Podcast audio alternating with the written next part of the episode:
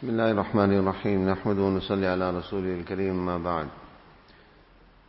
وعن جبير بن مطعم رضي الله تعالى عنه أنه قال بينما هو يسير مع النبي صلى الله عليه وسلم مقفله من حنين فعلقه الأعراب يسألونه حتى اضطروه إلى سمرة فخطفت رداءه فوقف النبي صلى الله عليه وسلم فقال أعطوني ردائي فلو كان لي عدد هذه العظاء نعما لقسمته بينكم ثم لا تجدوني بخيلا ولا كذابا ولا جبانا رواه البخاري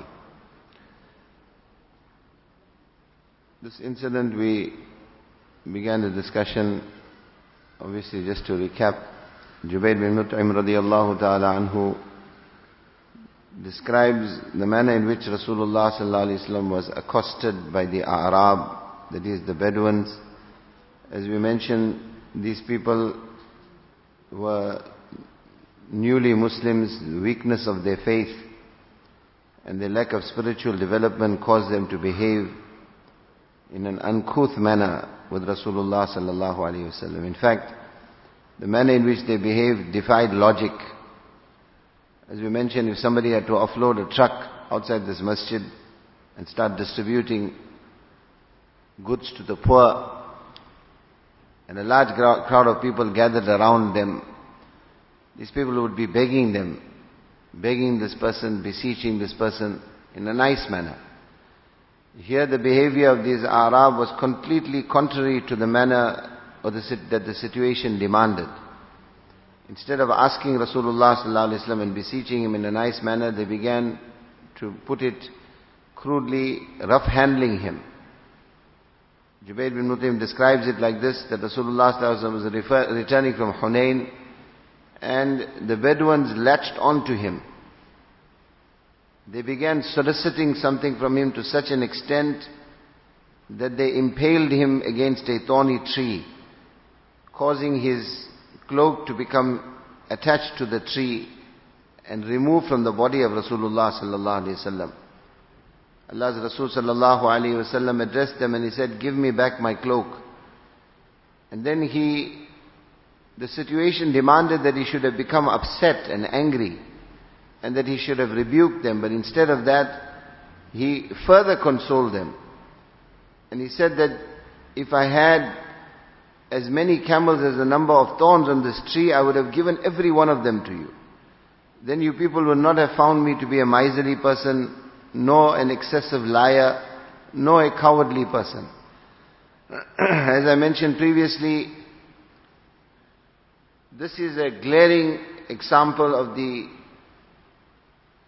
character of Rasulullah sallallahu alaihi wasallam that Allah Ta'ala takes qasam on in the Quran. Noon wal qalam wa ma yasturun ma anta bi ni'mati rabbika bi majnun. Wa inna laka la ajran ghayra mamnun wa. It is said the most valuable thing in the world today, if you ask somebody what's the most valuable thing, people will answer maybe gold, silver, diamonds, etc. But ulama say the most valuable thing in the world today is the pen. Because the written word is the source of knowledge. The first revelation that came down was Iqra, read, recite. So Allah Ta'ala takes qasam on the pen, wal qalam, wa ma yasturun, and that which it records. And under the same qasam muqsam alay, that which Allah is taking qasam on, وَإِنَّكَ لَعَلَى خُلُقٍ عَظِيمٍ Should have been لَذُو خُلُقٍ عَظِيمٍ You are, you have great character. Yet Allah says لَعَلَى The word ala is, in ulama explained, is isti'ala, to denote the greatness of something. And ala as if you have mounted upon character. In other words, as if character itself has subjugated itself to you. Such a glowing recommendation the Quran gives of the akhlaq and character of Rasulullah sallallahu alaihi wasallam. Today, many of us have this idea: what is character? What is akhlaq? To behave nicely, to be kind to people, to be compassionate, to control one's tongue, etc. And many of us, to some extent, do this, but we do this with who? We do this with those who believe, behave with us in a nice way. If the person smiles at us, we smile at him. If he does us a good turn, we do him a good turn. speaks to us nicely, we speak to him nicely. Ulama say this reciprocal behavior is not actually a test of akhlaq. This you find in animals also. Treat an animal kindly, it will behave nicely to you. Akhlaq and character is to behave like this where the person's behavior is not in conformance with this. Somebody swears you to, to smile at him. If somebody shows you know, you know compassion, to show that person compassion. That is akhlaq. And this we find many, many, many incidents in the life of Rasulullah sallallahu alaihi wasallam. As I said, the behavior of these Arab required and justified that Nabi Sallallahu should have become angry and upset. Yet instead of becoming angry, and upset, what is he saying to them? He's saying to them, if the number of thorns on these trees had to turn into camels, I'll give you that also. So as we mentioned previously, just to recap, Azama Yusuf Sahib Rahmatullah in his Hayatul Sahaba has devoted an entire chapter to this. He's given this the heading, Babul Akhlaq Al-Mufdiya ila Hidayatin Nas. He said that character, that character Al-Mufdiya which led or which encouraged the Hidayat of humanity. And under that he has mentioned one incident, that of the alim of the Jews, Zayd bin Su'ana, who had seen an opportunity to lend Rasulullah sallallahu alaihi wasallam 20 tons of date, 20 wasaq of date, dates. I'm using the term tons for our understanding. To assist one area where people had become new Muslims and because of drought, they started losing their Islam. So to assist them, Nabi sallallahu alaihi took these dates from Zayd bin Su'ana and he gave it to the person and told him to distribute it amongst his people. And a set time was, a time was fixed when this date, debt had to be repaid. Before the due date, he comes, he accosts Nabi Sallallahu in a rude fashion in front of his Sahaba, grabs all of his collar, says that Nauzubillah, Muhammad, you appear to be you, uh, niggardly when it comes to paying your debts back, just as your father was. Unnecessarily, not only behaving rudely, but, but insulting Rasulullah's family, and the debt was not even due. Umar becomes upset. He threatens Zayd bin Su'ana. Allah's Rasul reprimands Umar. He says, now take him to the Baytul Mal, pay him back what is due to him and give him 20% more. A conversation ensues between Umar and Zayd bin Su'ana. Zayd bin Su'ana reveals his identity. He says, I am Zayd bin Su'ana. Umar is surprised. He says, Hibrul Yahudi, the Jewish scholar. A scholar doesn't behave like how you behave. What happened? What is the reality? That was the intelligence of Umar radiallahu ta'ala that immediately he sized up that things were not normal. So Zayd bin Sana goes on to explain. He says, لم يكن من آلام النبوة شيء إلا عرفتها في وجه محمد صلى الله عليه وسلم إلا اثنتين لم أخبرهما. He says that of all the signs of the last prophet, physical description were found in the scriptures revealed to Musa alayhi salam. And Every one of the signs, every one of the aspects of that description of the last prophet that was found in our scriptures, just looking at Rasulullah I recognized every one of them. But there were two left. And these two were such that you couldn't see it. It had to be tested. Lam ukhbirhuma.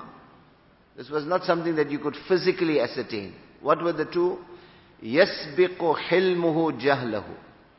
That any intolerance or any ignorance in anyone's behavior towards him, his forbearance and tolerance would be more than the ignorance that was displayed towards him. That's the first sign. The second sign, وَلَا تَزِيدُهُ شِدَّةُ الْجَهْلِ عَلَيْهِ إِلَّا خِلْمًا The more arrogant you become with him, the more intolerant, the more ignorant your behavior with him is, the more uncouth you behave with him, the more tolerant he will become. This, my respected brothers, these two qualities is something we can talk about. We can hear about it. But really the value of qualities like this and the rarity of it is almost impossible to explain. You know, it, it, it, like there's an Urdu expression, they say lakho me ek, which means one in hundreds of thousands or one in millions. Just take a classical example every day in our homes, how we behave with our wives, or with, in our businesses with our staff. Slightest intolerance, slightest uncouth behavior, we become upset, we become angry. Here Rasulullah is being described, behave ignorantly with him, he becomes tolerant. Behave more ignorantly with him, he becomes more tolerant. This is exactly what had happened. The debt was not yet due, yet Zayd was unbelievably rude, catching him by his collar, and that too in his space, surrounded by his Sahaba, demeaned him in front of his people. And yet what Nabi Sallallahu does, he smiles. Says to you, instead of threatening him, you should have advised me to pay my debt on time. Now go and pay him the debt and pay him 20% more. Because of the fact that you behave, you threatened him and you behave like this. So Zayd bin Sana says these two signs had to be tested, I couldn't see this. Now Umar, because of what has transpired, I am saying to you that I have accepted Islam. Ashadu an la ilaha illallah wa ashadu anna Muhammad Rasulullah. And not only that, I am making you a witness that half my wealth, everything I possess, half of it, I am giving it in charity in the path of Allah subhanahu wa ta'ala. What led to this? Al-akhlaq al-mufdiya ila hidayatin nas. The sublime character of Rasulullah which led to the hidayat of humanity, melted the hearts of even the enemies, brought those who were against him close to Rasulullah sallallahu alaihi wasallam. And it is this akhlaq and this character that you and I, my respected brothers, have to strive for. Allah gives tawfiq,